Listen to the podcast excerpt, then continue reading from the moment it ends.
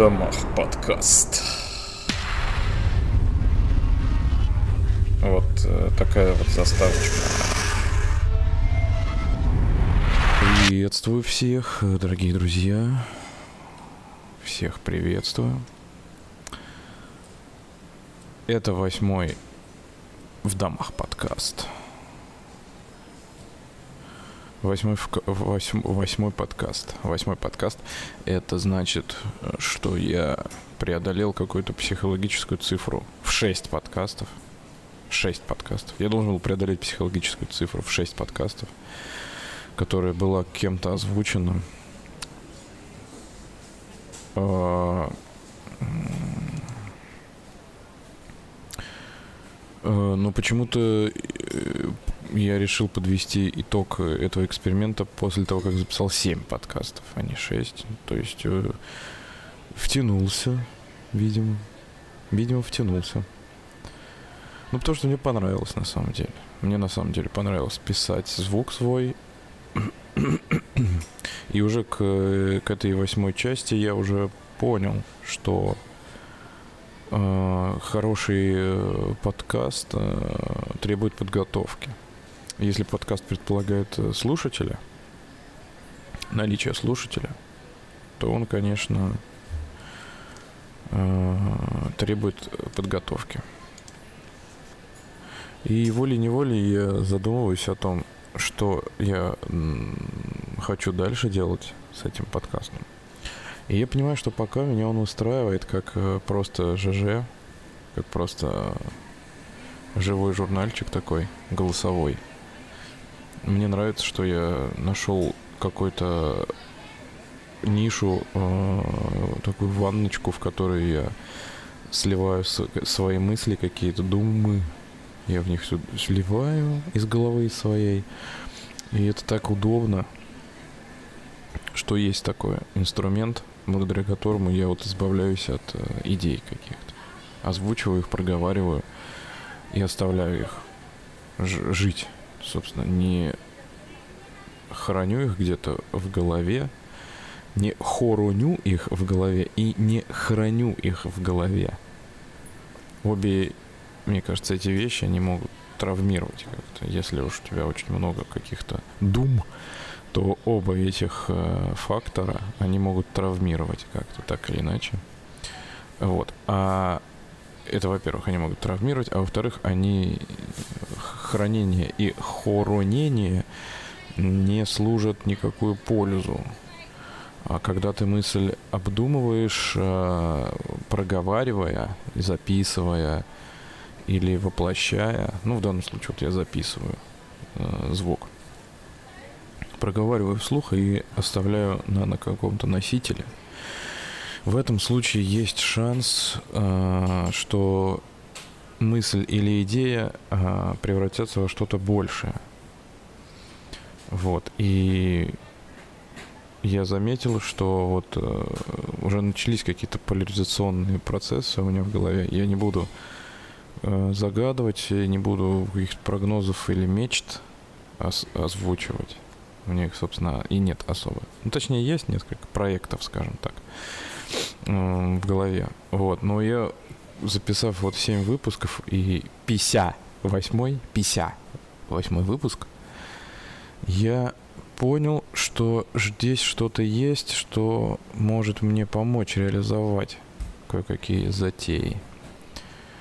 Э, чего у меня бы, конечно, не возникло, если бы я не вел подкаст свой, не делал бы его. Если бы я его не делал, мне бы такая мысль в голову не пришла она уже формируется каким-то образом, я ее чувствую. Но это так, не столь важно. Итак, что я хотел... Вот, вот этот подкаст, восьмой подкаст, что я хотел в него вложить? Вообще, я думал, что я сделаю такой восьмой подкаст, это будет новое, что-то новое будет. Я сделаю какую-нибудь заставку новую. Я, может быть, сделаю э, какой-то сценарий. Я, может быть, э, смонтирую какие-нибудь эффекты, побольше каких-нибудь э, вставочек сделаю звуковых. Вот я так думал. А потом понял, что у меня два варианта. Два варианта. Либо, да, я реализовываю этот восьмой подкаст в каком-то расширенном виде, в таком прям вот комплексном, комплексном, и действительно демонстрирую тот факт, что я перешел на новый уровень, преодолев вот 7 подкастов, я перешел на новый уровень, как бы level апнулся. И теперь это будет шоу, полноценное шоу. И второй вариант — это продолжать писать раз в неделю. Продолжать писать раз в неделю что-то. И эти два варианта, они несовместимы. То есть, если я хочу записать восьмой подкаст, на этой неделе я должен сесть и сделать его так, как я делал их первые семь раз. Таким образом, у меня выбора нет, потому что я себе поставил такую задачу, что я должен писать раз в неделю. Стараться хотя бы. Если же я и эту задачу усложню, да, то я мало того, что за неделю не запишу его, я его за две и три недели не запишу. Ну, за три, может быть, запишу, допустим. Но зная себя, я предполагаю, что я бы не сделал его за три недели. То есть я сделал бы его за три недели в каких-то влажных мечтах своих. Типа такой, я распланировал, на, на первой неделе написал сценарий, на второй неделе я собрал какие-то фрагменты, а на третьей неделе записал, смонтировал. Да, и это в моих влажных мечтах так, но в реальном мире так не было, не получится. Потому что у меня не получается даже раз в неделю писаться. Вот у меня такой, почему-то я выбрал себе сначала э, волшебный день четверг, что он подкаст должен писаться в четверг, но я пони... ну вот я сейчас э, сижу и, э, ну точнее не сейчас, не сейчас сижу, я вот как бы задумался недавно, блин, да четверг это самый неудобный день, это самый неудобный день на неделе. Как правило, в четверг э, работы достаточно много, потому что это середина недели такая активная. Надо подчищать дела до выходных какие-то срочно. Во-вторых, я стараюсь подкасты писать вечером, но это не правило такое. Это не, не потому, что я так придумал. Просто подкаст мне писать нравится, и э, я вперед пропускаю работу, а потом уже наконец оставляю приятную такую штуку, как запись подкаста. Так вот, вечером у меня тоже времени нет, потому что в четверг я занимаюсь дочкой вечером. Мы с ней ездим на ее занятия. Я ее вожу на занятия. Когда в четверг я должен писать подкаст? Это, кстати, меня вернуло к той мысли, что э, я даже делал себе заметку для iPhone, для, э, в диктофоне, э, проговорить эту идею в, в очередном выпуске. Вот сейчас я к ней сам пришел, даже не вспоминая я об этой заметке, я к этой мысли опять пришел. Настолько она важная для меня оказалась. Такая мысль, что э, когда ты сам себе ставишь дедлайн, вот ты такой э, поставил себе дедлайн какой-то, ну, допустим, вот записать подкаст в четверг. Такой, о, все, отлично, класс. Э, сразу маленькую такую ставочку сделаю. То есть я, я сейчас вклиню, вклиниваюсь в собственную мысль, еще одной мыслью, я вклиниваюсь буквально, что когда ты себе ставишь какой-то дедлайн, ты уже начинаешь что-то откладывать на потом. Точка, вот. Я, это, это, это, как это называется, встроенный цикл сейчас был, встро, вложенная, вложенная мысль в мысль. Дальше. Ты себе поставил дедлайн в четверг записать подкаст. Или там в четверг выложить подкаст. Да. Так вот, кто ты такой, чтобы ставить себе дедлайны? Кто ты такой? Ну, я утрирую, как бы, да. Но я вот в какую, какую мысль вкладываю в это, в это слово. В это слово. Когда ты себе ставишь сроки на выполнение каких-либо задач, постарайся учитывать все факторы, которые могут повлиять на сдвиг... сдвигание срока. Подумай о том, что может сдвинуть сроки дедлайна. И все ли эти факторы ты можешь учитывать при планировании? Ты уверен, что ты располагаешь данными о, о любых факторах, которые могут повлиять на сроки выполнения задачи? Ты в этом уверен? Люди затрачивают уйму усилий в крупных компаниях на то, чтобы планировать какие-то задачи. Там тратится куча э, времени на то, чтобы составить план выполнения задачи. Куча времени и денег на это тратится. Компетентных людей, работа компетентных людей на это уходит. Специалистов, которые, полагаясь на собственный громадный опыт, и на какие-то данные, которые они рыщут и ищут и составляют эти данные, опираются на эту информацию, на свой опыт, они составляют какие-то прогнозы, планы и ошибаются. И тут такой ты, о, я запишу этот подкаст за неделю и выложу его. Ха-ха-ха. Такой типа Класс, класс, класс, класс, класс. То есть у тебя в голове какой-то есть э, отдел мозга, который тебе говорит, так, чувак, чувак, чувак, чувак, чувак, чувак, чувак, тебе надо срочно решить, когда ты сделаешь подкаст. И ты такой, «Э, в четверг сделаю подкаст. Я в четверг сделаю подкаст. Он такой, ага, ну все, хорошо. Галочку поставил. Этот отдел мозга успокоился, потому что другой отдел мозга ему сказал какой-то дедлайн, в который он может начать ебать. И все, ему больше ничего не надо. Ему надо только срок знать, больше ничего. А тот отдел мозга, который сказал срок четверг, он такой, блин, ну все, до четверга я могу не париться. Я, я от, отма, отмазался от этого участка мозга, отмазался. Я придумал срок. Я придумал срок, и все, и все. Я придумал срок. Э, вот. И все окей. В этом смысл дедлайнов. В этом смысл дедлайнов. В чем смысл дедлайнов?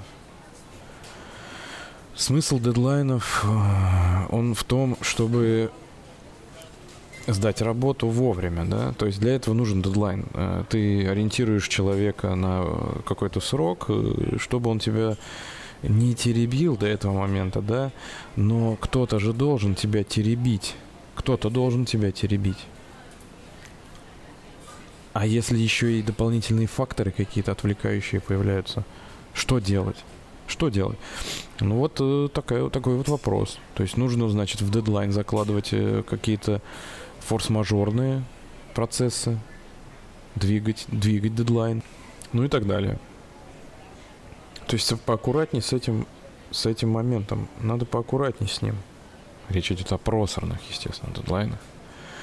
Когда ты себе поставил сам сам себе поставил какую-то задачу, или к тебе кто-то поставил задачу, и ты, и ты пытаешься проанализировать, сколько тебе времени на нее потребуется, и потом у тебя не получается ее выполнить. Аккуратнее не только с прогнозированием, но и аккуратнее с выводами. Аккуратнее с выводами из невыполненной в срок задачи. Очень надо быть аккуратным нужно не просто себя э, начинать винить и казнить за то, что ты чего-то не успел, не сделал. Нужно сделать вывод, почему ты не смог. Обязательно, обязательно нужно делать такой вывод. Обязательно надо анализировать. Потому что очень часто, э, помимо того, что всегда э, сроки ставятся нереальные, излишне оптимистичные, так еще и выясняется несколько моментов, например, что тебе эта задача не нужна, что тебе эта задача не интересна, что ее результаты бесполезны для тебя, что они тебе не принесут никаких дивидендов. В общем, куча таких вот факторов, которые не мотивируют на выполнение работы. И все это надо исследовать, э, все это надо обязательно искать отклик в своей душе э, на э, вот такие вот негативные проявления, как невыполненная в срок работа. Нужно обязательно прорабатывать этот момент и ни в коем случае не казнить себя и не убивать. Нужно делать вывод и идти дальше. Идти дальше, делать вывод и лучше становиться. Становиться лучше – и если, например, ты сделал вывод, что ты не сделал работу в срок, потому что она тебе не нравится, не бери такую работу больше. Если ты сделал вывод, что ты не сделал работу в срок, потому что там дешевый, э, низкий гонорар очень, повышай гонорары, требуй, треб... ну не требуй, повышай, повышай ценник. Вот так вот на тему дедлайнов опять я, я что-то подобное уже говорил, но вот немножко еще мыслей.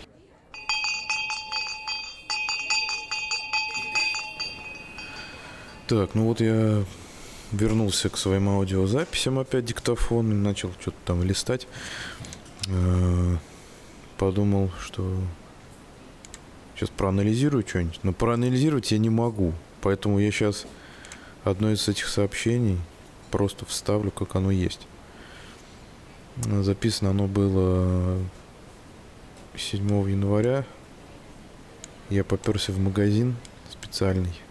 Радиотовары, собственно. Э, и забыл, что, э, что продавцы радиотоваров глубоко верующие люди.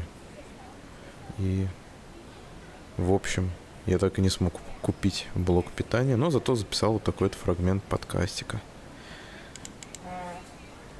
Не покидает ощущение э, деревни в, в родном городе Саратове. В родном городе Саратове, да чем оно заключается?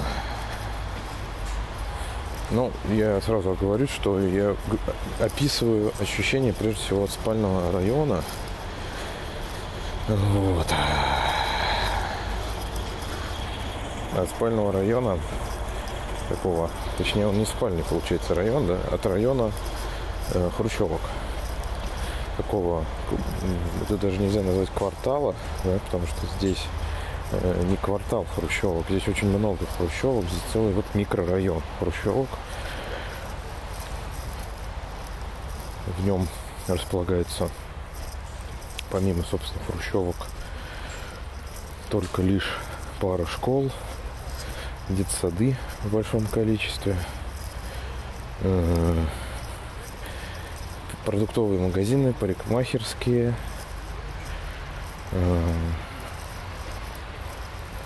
наливочные, разливочные всевозможные. Вот, это если говорить о внутри, вот внутри этого микрорайона. По периметру понятно, там есть какие-то какая-то торговля коммерческая, минимальная. Вот. Есть, естественно, отделение почты. Даже есть несколько фитнес-залов и всевозможных других там спортивных штук, типа детских секций, бассейнов. Все это есть. Вот, но вот в целом достаточно моно направленная такая вот моно направленная мононаправленный такой характер района э, напоминает все-таки по темпу своей жизни – деревню. Потому что вот я в течение длительного времени, выходных, этих новогодних, рождественских. Здравствуйте. Подожди, сейчас посмотрю. У меня нет мелочи, прости, пожалуйста. Долгое время вот я провел, в общем, безвылазно из этого своего микрорайона. Ну, считай, допустим, неделю я в нем торчал. Да какую неделю? То есть, по сути-то я вот чистого времени несколько дней там проторчал безвылазно. Несколько дней максимум. И уже достаточно угнетающая такая давящая впечатление, скажем, от этого. И вообще состояние такое апатичное. Вот, это если, мне даже кажется, если даже не брать в расчет погоду. Хотя, наверное, она тут играет роль. В общем, так как, повторюсь, значит, состояние этого э, района, оно мононаправленное такое, то есть это чисто район для жизни, для ночевки, то вот особенно выйдя по утру, по утру в выходной день, выйдя по утру выходной день на крыльцо значит, подъезда, можно наблюдать такую картину. Через дорогу разливочная, там алкаши что-то делят, кричат друг на друга. По диагонали, значит, местные друзья среднеазиатские развернули торговлю мясом прямо на дороге, э, расстелив какие-то, ну, стелюгу такую, на, на ней положив несколько щитов деревянных, рубят мясо прямо там топором большим. Мимо идут бабки, интересуются мясом, естественно. Вокруг, в принципе, ну, такая земля в перемешку с э, талым снегом. Потому что асфальтового покрытия в нашем закутке нет, только земля.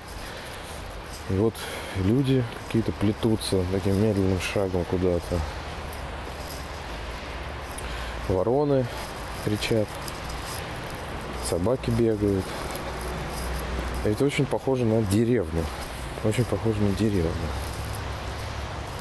Вот. Если же выйти утром рабочего дня, можно увидеть другую картину, как ну, толпы людей, собственно, вереницами движутся в сторону остановок общественного транспорта.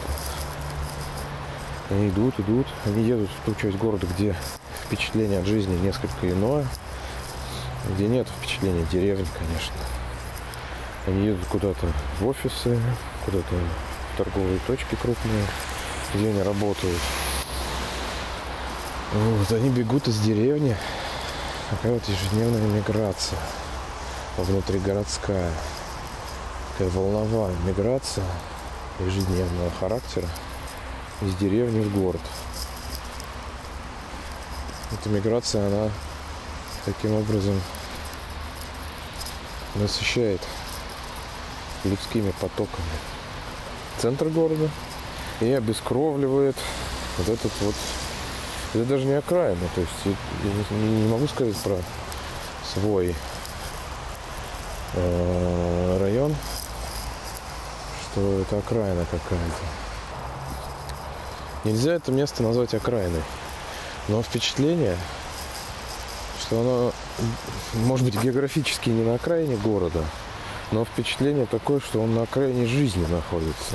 Потому что вот э, произошла какая-то вакуумная откачка какой-то жизненной энергии из района. Естественно, когда ты сам, ну, ну, сам над собой работаешь, сам с собой работаешь, у тебя что-то там движуха, то когда на улице хотя бы не плохо, неплохая погода, светит солнышко, у тебя движники, по работе звонки, какие-то тусовки веселые, ты этого всего не замечаешь. А когда вот на дворе 7 января, например, и такое полное затишье в жизни. Как так сложилось, что у меня как-то работа немножко весьма тихая такая. И что-то каких движу, движу, движений нету, каких-то дыхательных. Вот в этот момент, когда еще и погода плохая, внешне складывается впечатление от района. Ой, вообще мрачно. Ночничок. Ну вот. Это была запись от 7 января. Нечего добавить абсолютно. Э, действительно, речь идет о микрорайоне Саперная в городе Саратов. Ну, вот как-то так.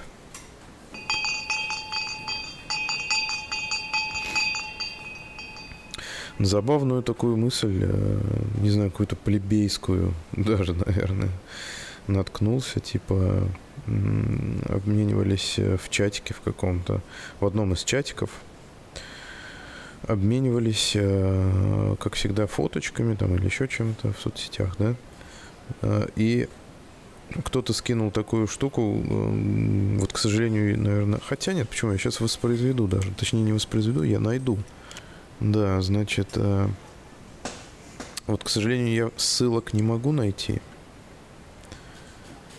Ссылок я найти не могу.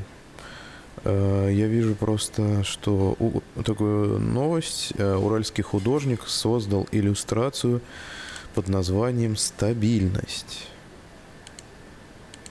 Э, не знаю уж, что он там делал. В плане, какова была его цель. Именно иллюстрацию он создавал, или все-таки это был перформанс, или это была инсталляция. Ну, вот, не знаю, вот, вот за что купил, за то и продаю, как говорится.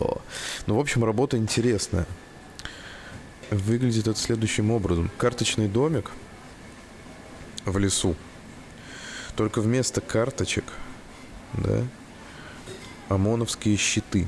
Вот непонятно, настоящие они или нет, но выглядят как настоящие. Может быть, это стилизация такая, очень удачная. Если это стилизация, то это очень хорошая стилизация. Прям вообще респект. Так вот, на вершине этой пирамиды, этого карточного домика, трон. Вот. Все просто, понятно, ничего особенного. Э, как бы в смысле ничего особенного э, нового э, в идейном да, плане. Оно визуально это выглядит очень круто. Очень круто выглядит, на мой взгляд. Это интересная такая работа.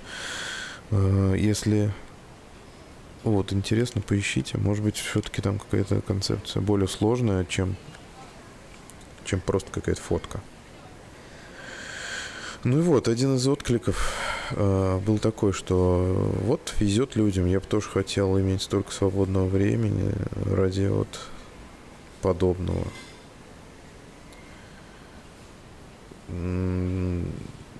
Я так... Мне понравилась эта мысль вообще. Ну, всем понятно, что зависть это вообще смешно, да? Просто смешно. Но если углубиться туда, в эту зависть, она же имеет место быть, да, значит, это не шутка. Смешно слушать про зависть, да, но кто-то же ее испытывает. Э, и я подумал, от чего, чему тут завидовать, э, по большому-то счету, э, непонятно. Непонятно, чему завидовать. В общем, я сейчас включаю следующую аудиозапись. То есть, соответственно, не, непонятно, чему завидовать. В чем заключается зависть. Э, если это такая покровительство, покро... какая-то вот надменно покровительствующая такая вот поза, типа что завидуем вам, свободным художникам, мы, скованные коммерческими, значит, проектами, ребятишки, которые себя чувствуют очень плохо, ну, то есть это некая такая вот поза получается, да? Поза такая непонятная. Э, типа мне кормить детей. Жаль, что мне надо кормить детей. Вот, и типа вот этому зависть. Вот этому, что ли, зависть?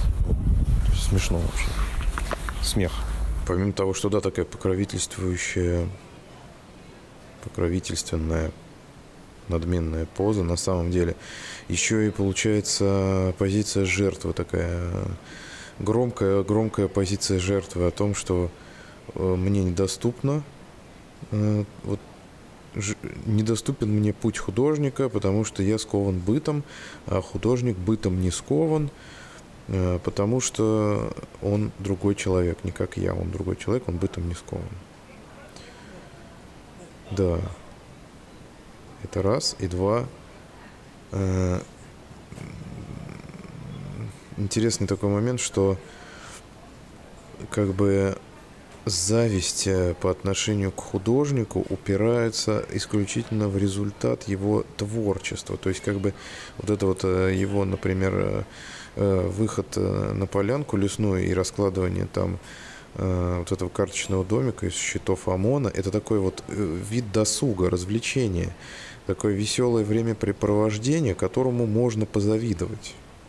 Любопытно получается, что вот э, люди, придерживающиеся вот этой риторики, вот этого взгляда на путь художника, они всерьез думают, что э, ему э, быт не нужен, что ему быт не нужен, что ему не нужно есть, пить, дышать, ему не нужно носить одежду, мыться, разговаривать с людьми, и выходить на улицу, ходить ногами, там, дышать легкими, смотреть глазами. То есть это реально э, такое отношение к художнику, к какому-то существу, которое э, не приносит в жертву быт, не приносит в жертву семью, не приносит в жертву э, какой-то спокойный традиционный образ жизни – с которым, конечно же, множество художников расстается с удовольствием, но также огромное множество художников, с которым расстается очень тяжело и наносит себе большой ущерб себе, своей семье и так далее. То есть э, это что-то недалекое вот есть в подобном отношении, конечно. И действительно получается, что э, исключительно на некий результат распространяется вот это вот отношение. То есть э, человек э, годами вынашивал идею, может быть, он пережил несколько выставок, его вот это вот, его этот перформанс много раз переделывался, как-то преодолел кучу ревизий, какую-то критику постоянно выслушивает – Э, это все остается за кадром.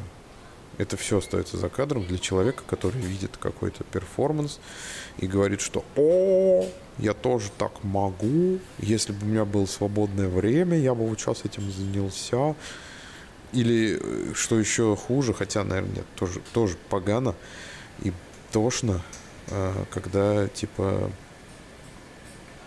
не вникая вообще в суть э, работы, не вникая в суть проделанной работы, начинается вообще обесценивание какого-либо дела, произведенного художником. Забавно.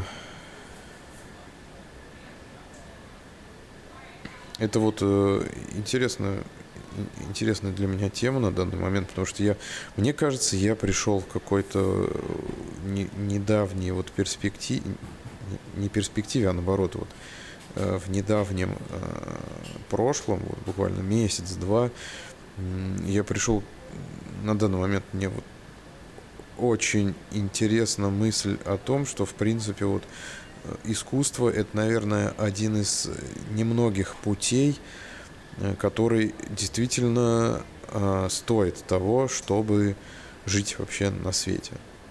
Помимо каких-то естественных биологических человеческих возможностей, типа рождения, рождения детей, заведения семьи там, и так далее.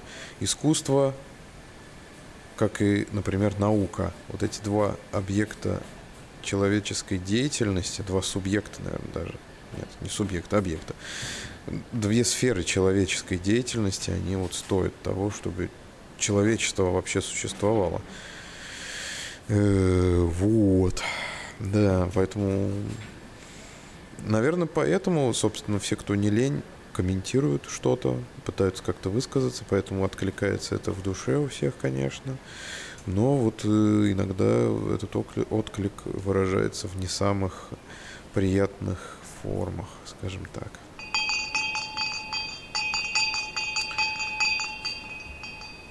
За последний месяц я ежедневно слушаю по одному англоязычному подкасту. Стараюсь, по крайней мере. Я думаю, процентов на 80-90 я этот план выполняю. И вот что я хочу сказать, что при прослушивании англоязычного англоязычных подкастов. Я сейчас слушаю два подкаста Тим Феррис Шоу, как я уже говорил, и еще один потрясающий подкаст Heavyweight, который мне вообще взорвал мозг. Э, ну, сейчас я подробнее немножко расскажу. Я сначала завершу мысль об английском языке. Очень он хорошо подтягивается, когда ты все время слушаешь английский язык. Когда ты все время слушаешь разговорную английскую речь. Ну, или не разговорную, наверное, тоже, если эта сторона английского языка интересна. Я давно хотел посмотреть э, выступление Стива Джобса на его презентации айфона 2007 года. Первый iPhone, по-моему, по-моему, 2007 год. Мне всегда было интересно посмотреть его презентацию. Я хотел посмотреть, но я не хотел смотреть на английском. И я как-то включил, и что-то было мне тяжело, и я бросил. А тут недавно, вот буквально несколько дней назад, мне вылезло в предложку опять это видео, часовое примерно – на английском языке. Я посмотрел от начала и до конца, и я полностью понял все, что он говорит, абсолютно. Ну, там, конечно, простой, простая речь, разговорная, потому что это маркетинговое меропри... мероприятие, э, поэтому там ничего сложного нету. Разговорный английский такой, бытовой абсолютно. И я понял абсолютно все, что он говорит –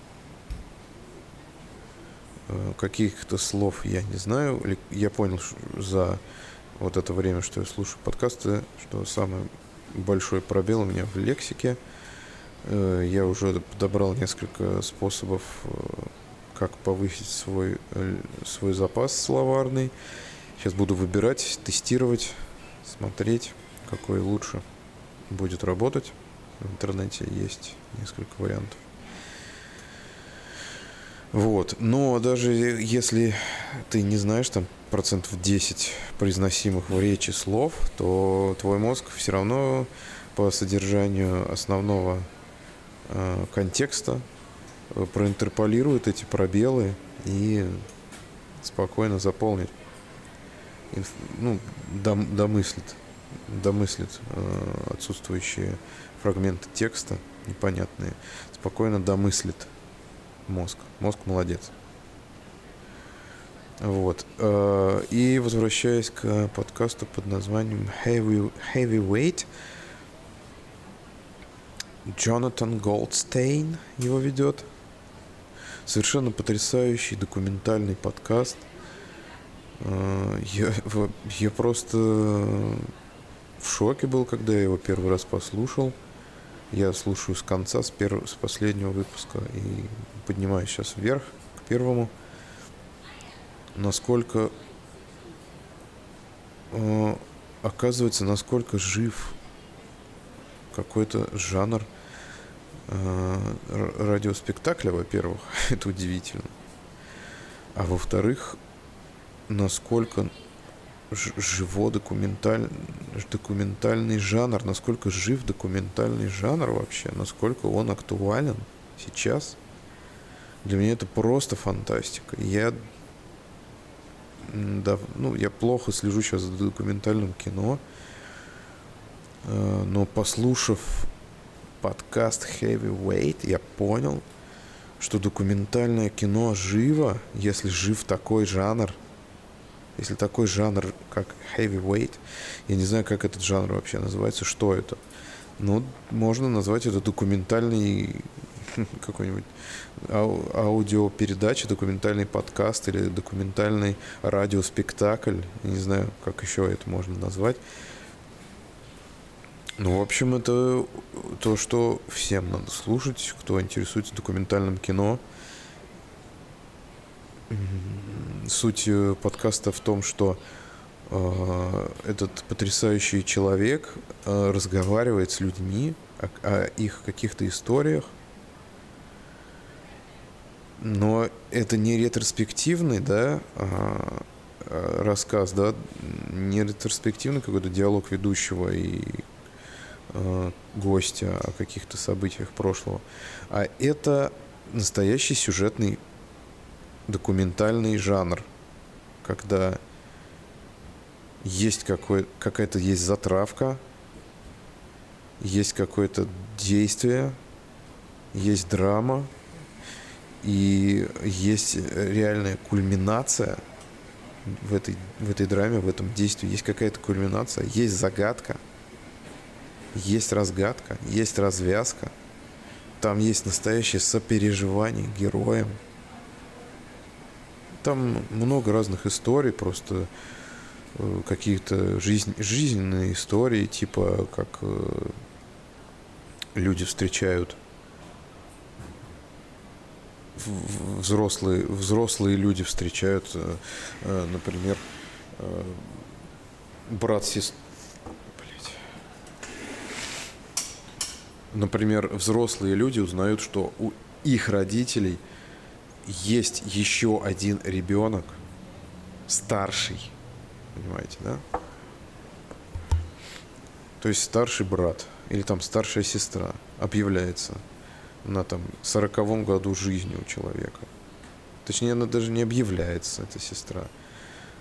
Объявляется факт ее существования. И на протяжении этого подкаста происходит знакомство с героем, э, его бэкграунд, его высвечивается его бэкграунд, его личность высвечивается. И потом великолепно преподносится вот это его драматическое переживание того, что была на протяжении там 40 лет скрыта судьба сестры, существование старшей сестры.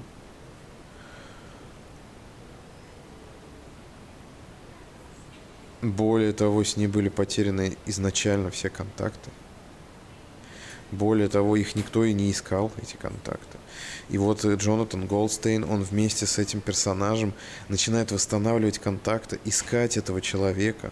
Все это происходит под запись, под запись диктофонов, микрофонов. И в процессе, в процессе прослушивания, в процессе повествования появляется этот человек. И преподносится вот эта сестра, да, объявившаяся сестра. Я извиняюсь за спойлеры, то есть я сейчас на самом деле рассказываю сюжет одного из подкастов, но там их 40 штук, по-моему. Появляется этот человек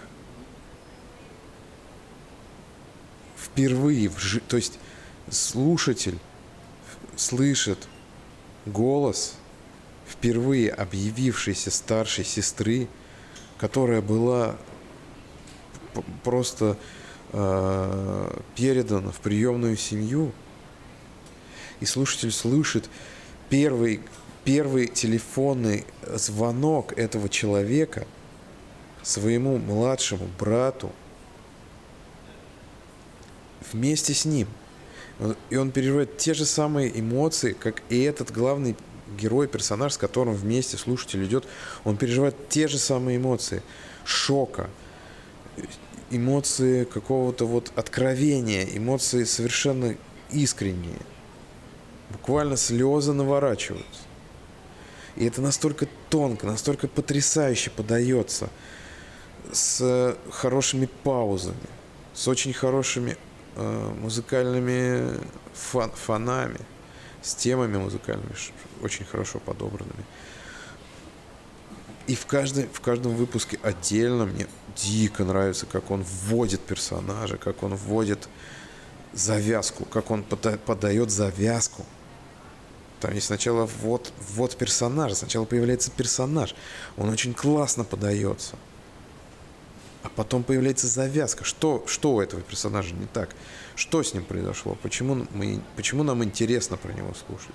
Потому что у него вот такая вот жизненная история. И мы сейчас будем свидетелями, как эта жизненная история не просто развивается, а она еще разрешается каким-то образом, самым драматичным образом. Это просто высоко профессиональное. Но это документальное кино. И это все передано через звук. Ты не видишь вообще ничего. Все дальше происходит в твоей голове. Ты представляешь что-то себе, какие-то картинки. Ну, то есть это как литература. Это как литература. Это как высококлассная журналистика вообще. Просто потрясающе. В общем, Я продолжаю. Я полулежа вещал до этого. Ой, блин. Уже надо закругляться. В общем, дорогие друзья, я просто открываю для себя мир подкастов. Это потрясающе. Я всем рекомендую вот Heavyweight. И качайте свой английский. Заодно. Друзья, я думаю, что я буду заканчивать, потому что почти час болтал. Уже поздно, я уже хочу спать. Сейчас пойду спать. И вам, если у вас сейчас вечернее время, я вам желаю спокойной ночи.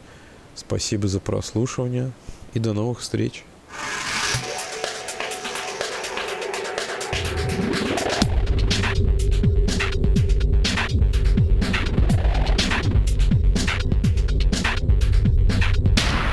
В домах подкаст.